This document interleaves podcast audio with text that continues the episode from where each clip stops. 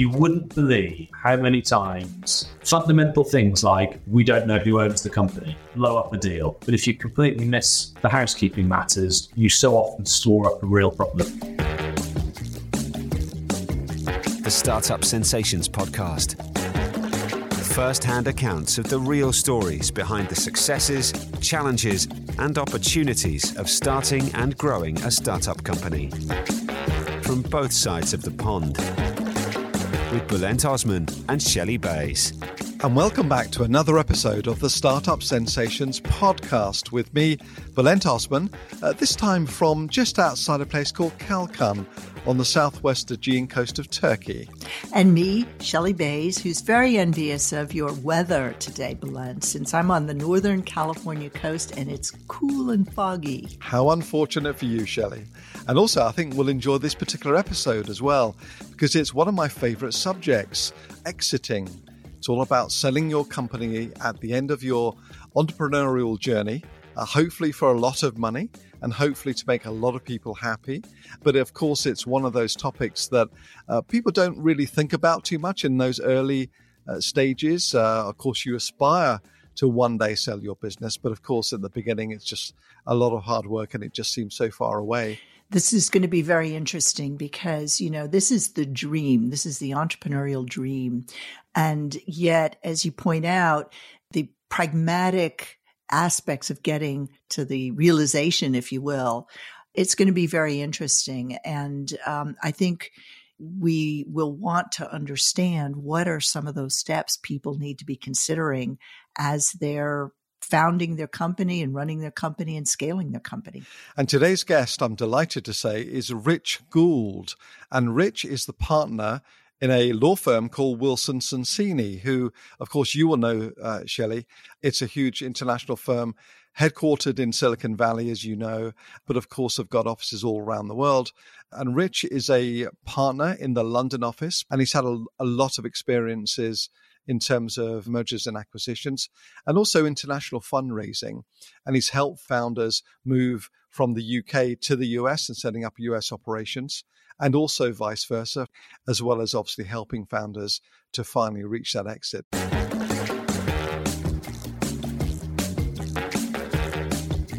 And I'm delighted to welcome Rich Goold, who now joins us from London. Rich, hello, how are you? I'm very well, thank you. How you doing? We're both very well indeed, and we're delighted to have you on the show. Rich, you're the partner in the London office of Wilson Sonsini. Can you just uh, explain to us your role within the firm and what exactly does the firm do? Because I know that there's an international flavor here across both sides of the pond. Wilson Sonsini is a Silicon Valley headquartered law firm, and we act as strategic counsel to tech entrepreneurs. Many of the world's most high profile tech entrepreneurs trust us to take them from the garage stage all the way through IPO to exit. I'm I'm here in London. I'm one of the partners. There are now 50 of us here in London, and we basically spend all of our time as an office helping European entrepreneurs launch in the US, raise money from the US, or exit an IPO.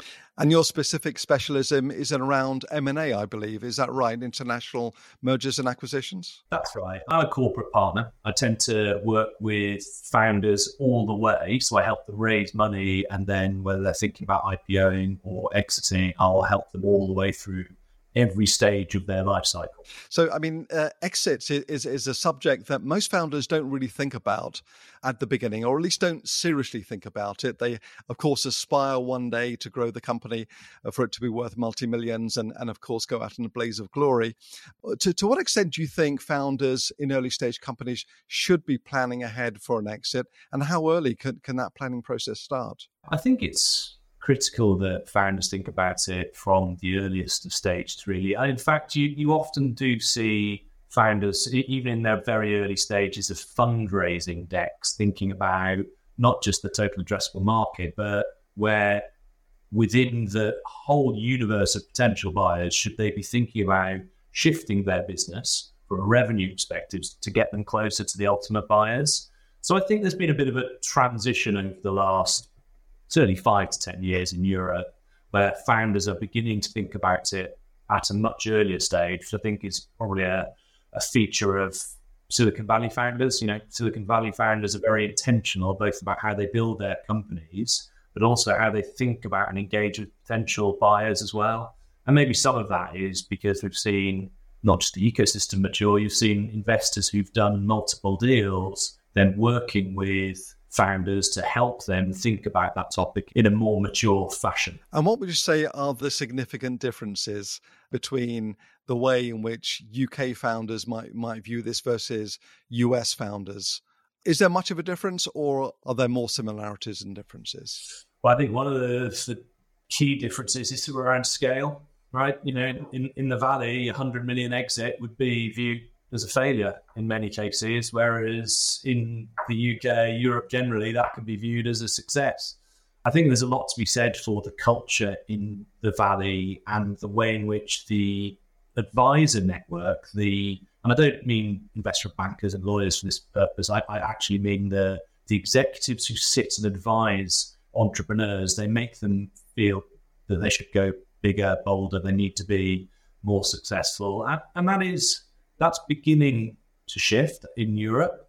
But I think for the European tech ecosystem to really be successful, we need more of that Silicon Valley style of approach, thinking big, growing big companies, not seeing 100 million exit as being an endpoint of success, but actually thinking about building bigger, braver, bolder visions. Yeah. So one of the things that we've heard from people, and and I think both Bulent and I have experienced in our own lives, is there's an attitude in the U.S. that failure is okay. It's kind of a badge of courage. You can keep trying and fail, and keep trying and keep trying. And some other places in the world, I mean, Europe and probably the UK, still failure is not viewed as a positive. And so when you try to encourage people to have more of the Silicon Valley attitude and really think big. How do you talk to an entrepreneur who really comes from a very, very different background and give them that sense of confidence? Well, I think there is a generational shift going on. So even when I left university, it wasn't a common feature for people coming out of university to become entrepreneurs. Some did, but some didn't. And you know, in the US, there's been this entrepreneurial landscape for a a huge amount of time now relative to in Europe. But in Europe, it's been a newer thing. And as you say, the business ecosystems generally are more conservative. And they've, you know, we've had businesses that have grown, both grown more slowly and grown more steadily. And there's been more of a focus on private equity style, push for profit, as opposed to grow quickly, dominate markets. And then you've got the winner takes all thing.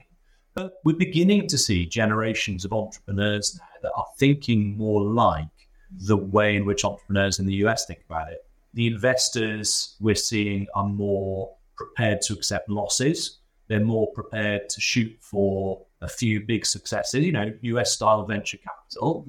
Many more early stage investors are aiming to have one or two kind of fund returners rather than having everybody having mediocre returns. And I think those things go together. European investors looking for those outsized returns, and particularly some of the younger entrepreneurs taking on entrepreneurship at an earlier stage in their career where they have less things to worry about, frankly. uh, and, and, they've got more peers out there who are doing these things. And it's becoming a very common thing to go and do. You know, people finishing university, they don't want to become bankers or lawyers. I mean, some of them do, but becoming a founder is a cool thing to do, right? Yeah. And people don't want to become a founder and build a small company typically. They want to do it in a big way. So I, I think there's a series of foundations that have been changing. Clearly, there's a bit of tempering that is required there because you can have over ambitious, over cocky entrepreneurs who want to change the world. Is finding, you know, that balance between having the adults in the room who can temper a bit of that, but actually harnessing some of that bravery as well to to, to see a vision and then go for it. So, so what have you seen? Um, because Wilson Sonsini is a is a fabulously interesting firm and has done many many things. Uh, tell us some of the war stories and or fun stories uh, about cases that you can share or situations that we can learn from. I think there is so much. I mean, I've spent the last fifteen years of my career really thinking about and immersing myself in the world of US venture capital backed companies. I, at the beginning of that period, so 15 years ago, I was spending all of my time in the US working with US VC backed companies as they were coming over to Europe. And I was really learning because there wasn't a big VC backed ecosystem over here. And one of the reasons why I joined Wilson Sonsini is because it has all of this heritage. And now we're seeing in Europe these VC backed companies growing, and they do grow differently. As I said earlier, the outsized returns are truly outsized. And equally, the number of failures is significantly higher than what we've seen in Europe. I moved over to the Valley for several months last year. And just one of the companies that we've taken from such early stages all the way through to the end was um, Twitter. Haven't heard of that company before, Rich. well, we represent that company all the way, all the way through its life cycle, and we are now beginning to see, albeit a much much earlier stage in Europe, similar trajectories. Now, I'm not saying that we're about to have a, and Twitter become a 44 billion market cap company on the London Stock Exchange, but I guess the point there is the firm Wilson Sonsini has thousands of data points around how these companies grow through up rounds, down rounds. How do they engage with potential buyers? How do they engage with potential investors that will bring all sorts of different, sometimes crazy, sometimes sensible terms to it? And what we're doing is bringing all of that data, all of that heritage back to the European entrepreneurs to help them make the right decisions as they grow these increasingly valuable companies here in Europe.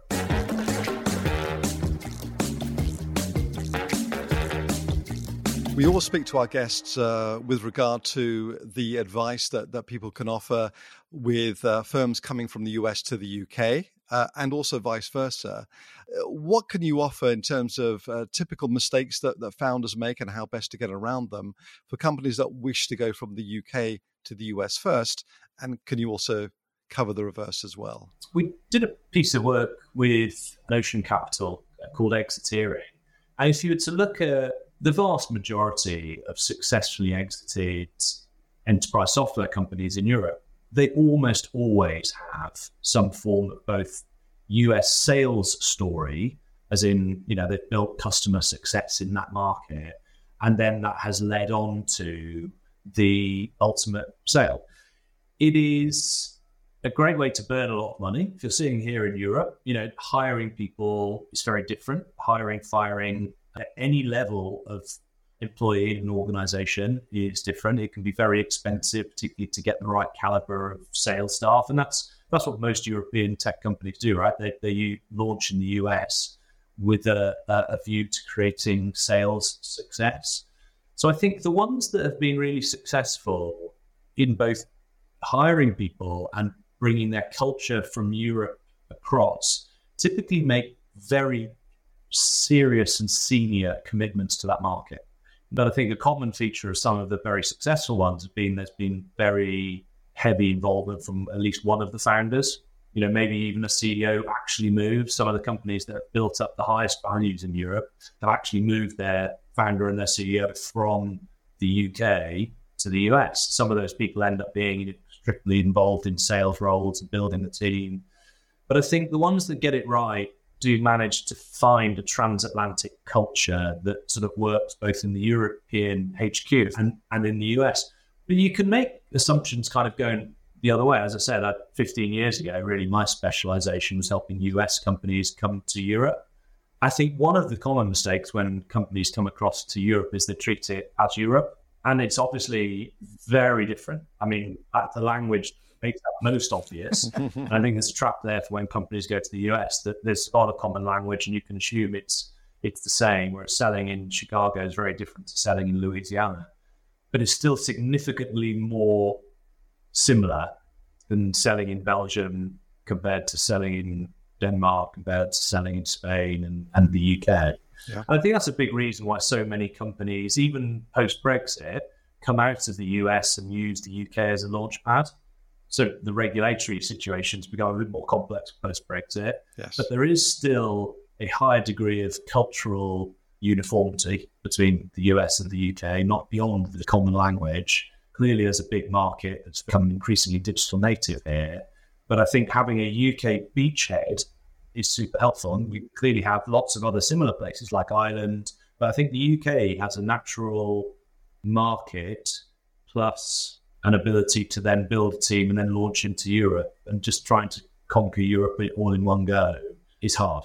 I, I've seen and I've talked to people who have said a lot of the companies emerging in Europe are copycats, but it didn't exist yet in Europe. So it was something, an idea, a thought, a process that was developed in the US. And so then somebody started it in Europe and it could grow really fast and exit really quickly. I got to believe that's changing, especially uh, as we talk about companies wanting to be located much more broadly globally.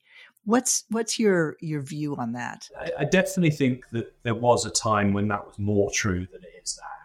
Because finding a great idea any anywhere in the world and then applying that idea to either your local market or markets that that idea is not in, it's clearly been a, a great model, and there are you know VCs that just invest on that thesis.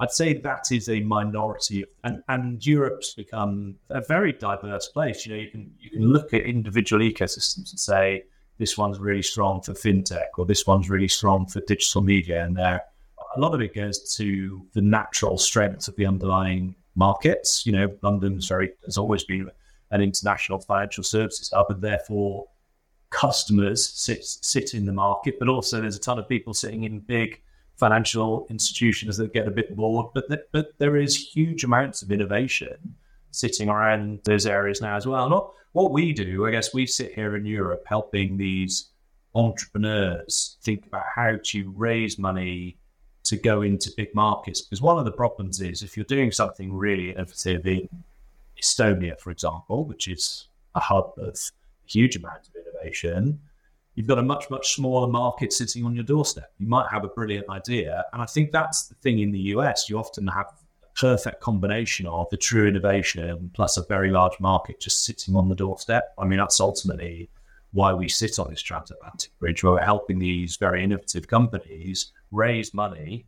And it's a huge amount of money. You know, the, the number of 50 to 100 million rounds that we work on where and it's not just US money that comes into these um, ideas, but then they're using that to then go into the US often, first of all. But I don't think you'd get those sorts of rounds if it was just for copycat. I know the issue of fundraising is always a big, big topic, and it's also a source of great stress for most founders because they find it quite a challenging time, to be honest. And it's also a diversion from the day to day job that they should be focused on. What advice would you give, let's say, British founders? Who are embarking or about to embark upon a, a, major fundraising round, what advice would you give them on how best to execute that in the most efficient way? The advice now is probably a bit different than it was six months ago. We, we had a huge spike of activity as we came out of lockdown. Valuations in Europe exploded, the number of rounds exploded. And then as inflation started to go through the roof and interest rates started ratcheting up, we had almost six months tail end of last year and into this year, where the investors in Europe were, uh, unless you're looking at truly early stage companies, they were looking at supporting their existing portfolio companies. They were looking at making sure that companies were right sized, extending runway, and so on. But I think over the last two to three months, we've seen a real sea change in the market. It continues to be a bit of a game of two halves. You know, companies that are in hot areas like AI I guess those companies have been raising money throughout, but those companies that are just great companies that were struggling earlier in the year that are now going back out to market are able to get international interest, particularly from the US. There is a huge amount of interest um, from US funds now looking at both early stage and growth stage companies. So founders need to be super thoughtful about their network because if they want to attract money to internationalize, I think some of that international funding, particularly out of the US, I think that market's fully open again now. There's a series of fundamentals that will always sit underneath any business plan and any fundraising process plan. You know, the, the founders have got to have a deck that is believable. They've got to have KPIs that the investors understand, and that can be quite different. You know, how a, a US SaaS in, investor thinks about life at different stages can be different from Europe. So having a view on what's your ultimate preferred type of investor and location of investor, and then building your deck and your KPIs around how they're likely to think about life, I think is important. But being fully prepared that when you've got sufficient interest, you've got a signed term sheet that you can move really rapidly. You know, you've thought about your business, you've thought about the value, and you've thought about potential liabilities. Treat, treating a fundraising as though, in a way, you're selling your company and showing a preparedness, preparation is is absolutely critical.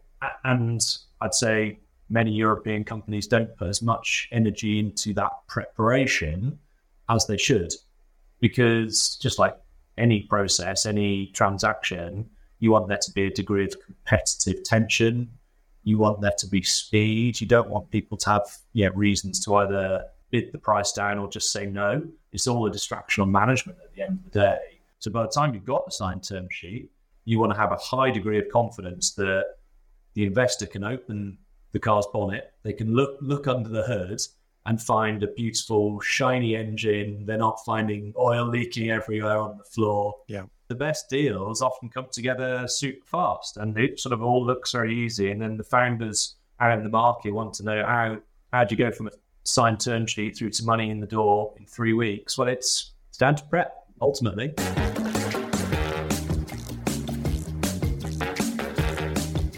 We're talking about big exits, big companies.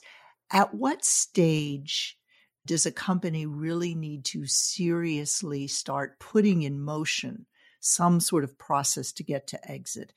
Where do you see the sweet spot? We talk to founders all the time about this. And I think once you've actually figured out what the product needs to look like and you've determined that you've got traction, if you put more money into the tank, then the tank can just go faster. Then at that point, you really need to be, I think, thoughtful about the whole customer and buyer journey. And I think the best boards regularly take a step away from running the business to think about this whole intentional route to exit. Who are the potential buyers? In order to be of interest to them, what's our sales traction need to look like? What's our brand in a certain market need to look like?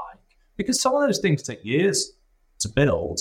And if you think that ultimately, you know, your ideal acquirer is a Bay Area tech company, then you need to start thinking about, well, should we be building a sales team in the Bay Area? Should we be moving a founder over there? Should we be building our profile as much as anything to start building relationships? And I think that's done with relationships directly and via advisors. So the best founders begin conversations with investment bankers early. They have relationships with lawyers.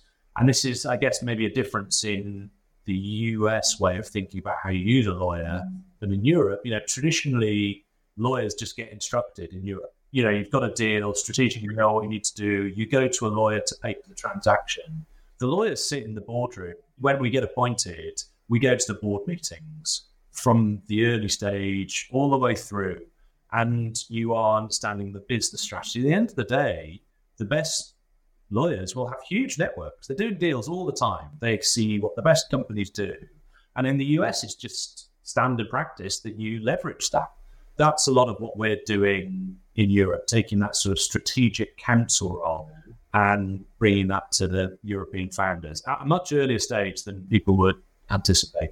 And when you find a buyer and there's early interest, what are the, the key principal steps of moving from that early interest where there's serious interest through to final exit? Because it can take quite a while, can't it? It can, and particularly where you've got founders that are not used to selling companies. If you're a first time founder, why, why would you? There's two parts to that there's the process, and then there's a framework for how founders should think about the exit. We try to use a framework called the three Ps, and we break it down into the personal, the practical, and the politic.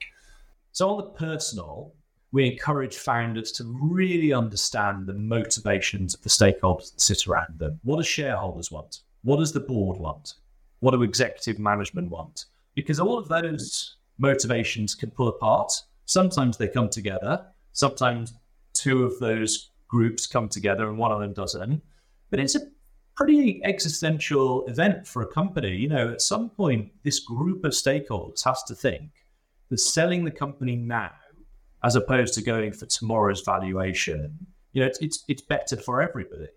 So understanding those motivations and then really thinking through well, what are the behaviors that are going to sit around this.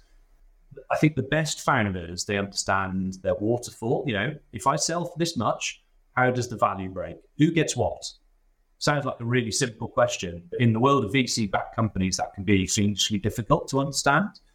But the best founders will understand how their documents sit, how they work with their advisors to make all of those um, motivations line up because do I need to work with my chairman to help with his motivations? Do I work with my banks, my lawyers? But they're constantly thinking about this. And they're also then putting together a deal team, putting together a team that allows the management of the business to run the business and having a ideally somebody who's got experience of M&A is going to have to involve the founder's time, but having a really defined group to work through that. So all of those personal things are one element of it.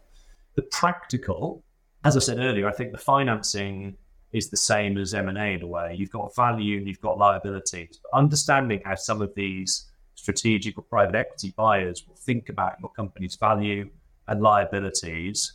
And again, when they open the bonnet, they're going to like what they see and that you've got competitive tension. And if you're hoping to get to a term sheet and then close a deal within four to six weeks, well, your prep phase is probably two to three months before that. Thinking through how do I prepare this company? How do I prepare its finances, its legal matters, its tax matters? So one of these processes can be six months because, or, or longer, because you need to have done the prep to work. How do I evidence the value? How do the numbers underpin that? How do the legal, the tax, etc., and the liabilities the same? And the last one is then the politic. We spend a lot of time working with founders to really talk to them about how they engage with the buyers and coaching them around early conversations. Often the early conversations that you have with buyers set the tone and tenor for the whole deal. And then working with them to make sure that you work on maximum competitive tension, you use your leverage at the right time, you use the stakeholders, all the personal stuff that I talked about earlier.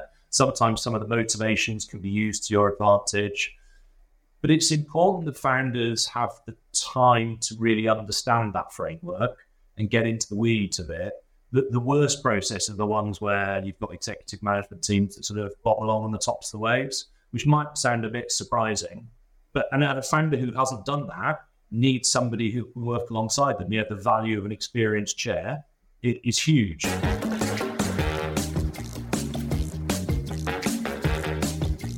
What can go wrong, Rich? Give us a war story.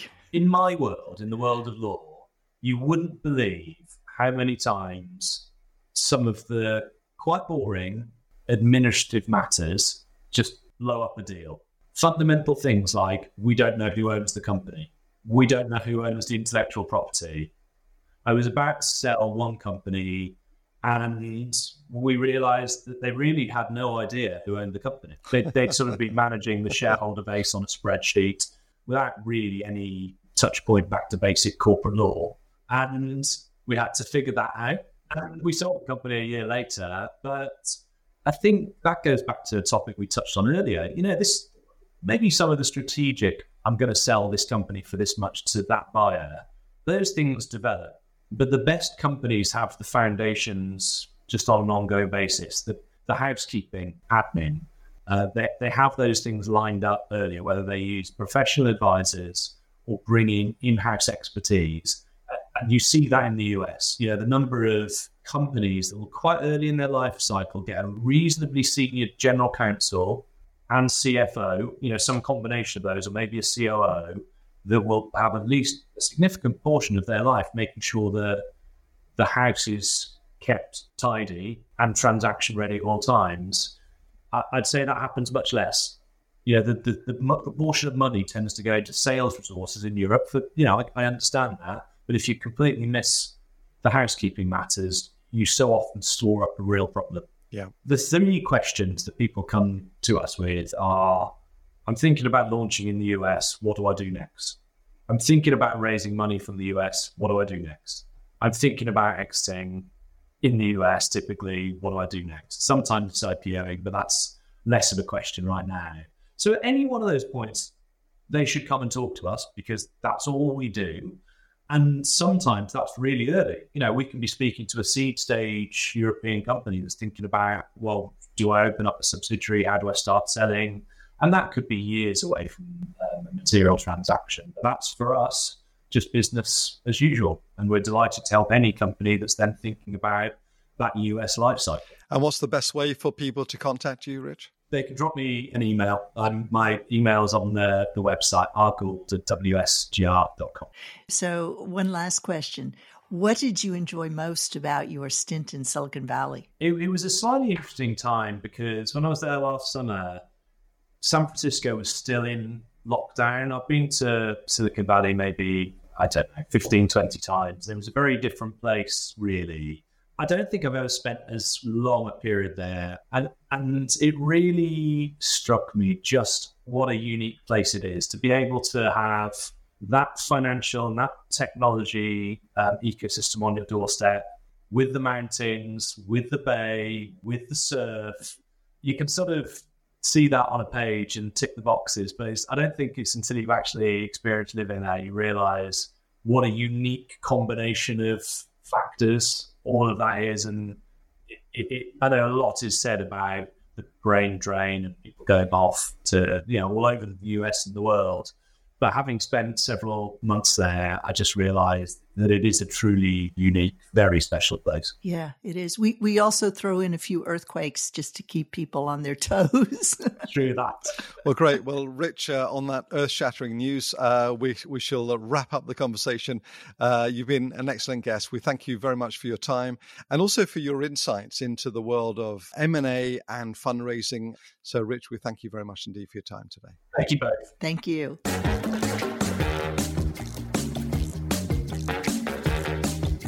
Well, Shelley, I really enjoyed meeting Rich actually. And uh, I mean, he imparted so much really important information, especially as one thinks about an exit and beginning to plan for an exit and some of the things that you've really got to be doing early on to ensure that the path to an exit is a smooth and effective one. There's a lot to unpack here, isn't there? Well, like you said, um, here's a here's a very experienced lawyer with a very prestigious law firm that's seen a lot of very interesting and very special companies exit. Twitter, for example, which we won't uh, belabor that one, but that's pretty impressive.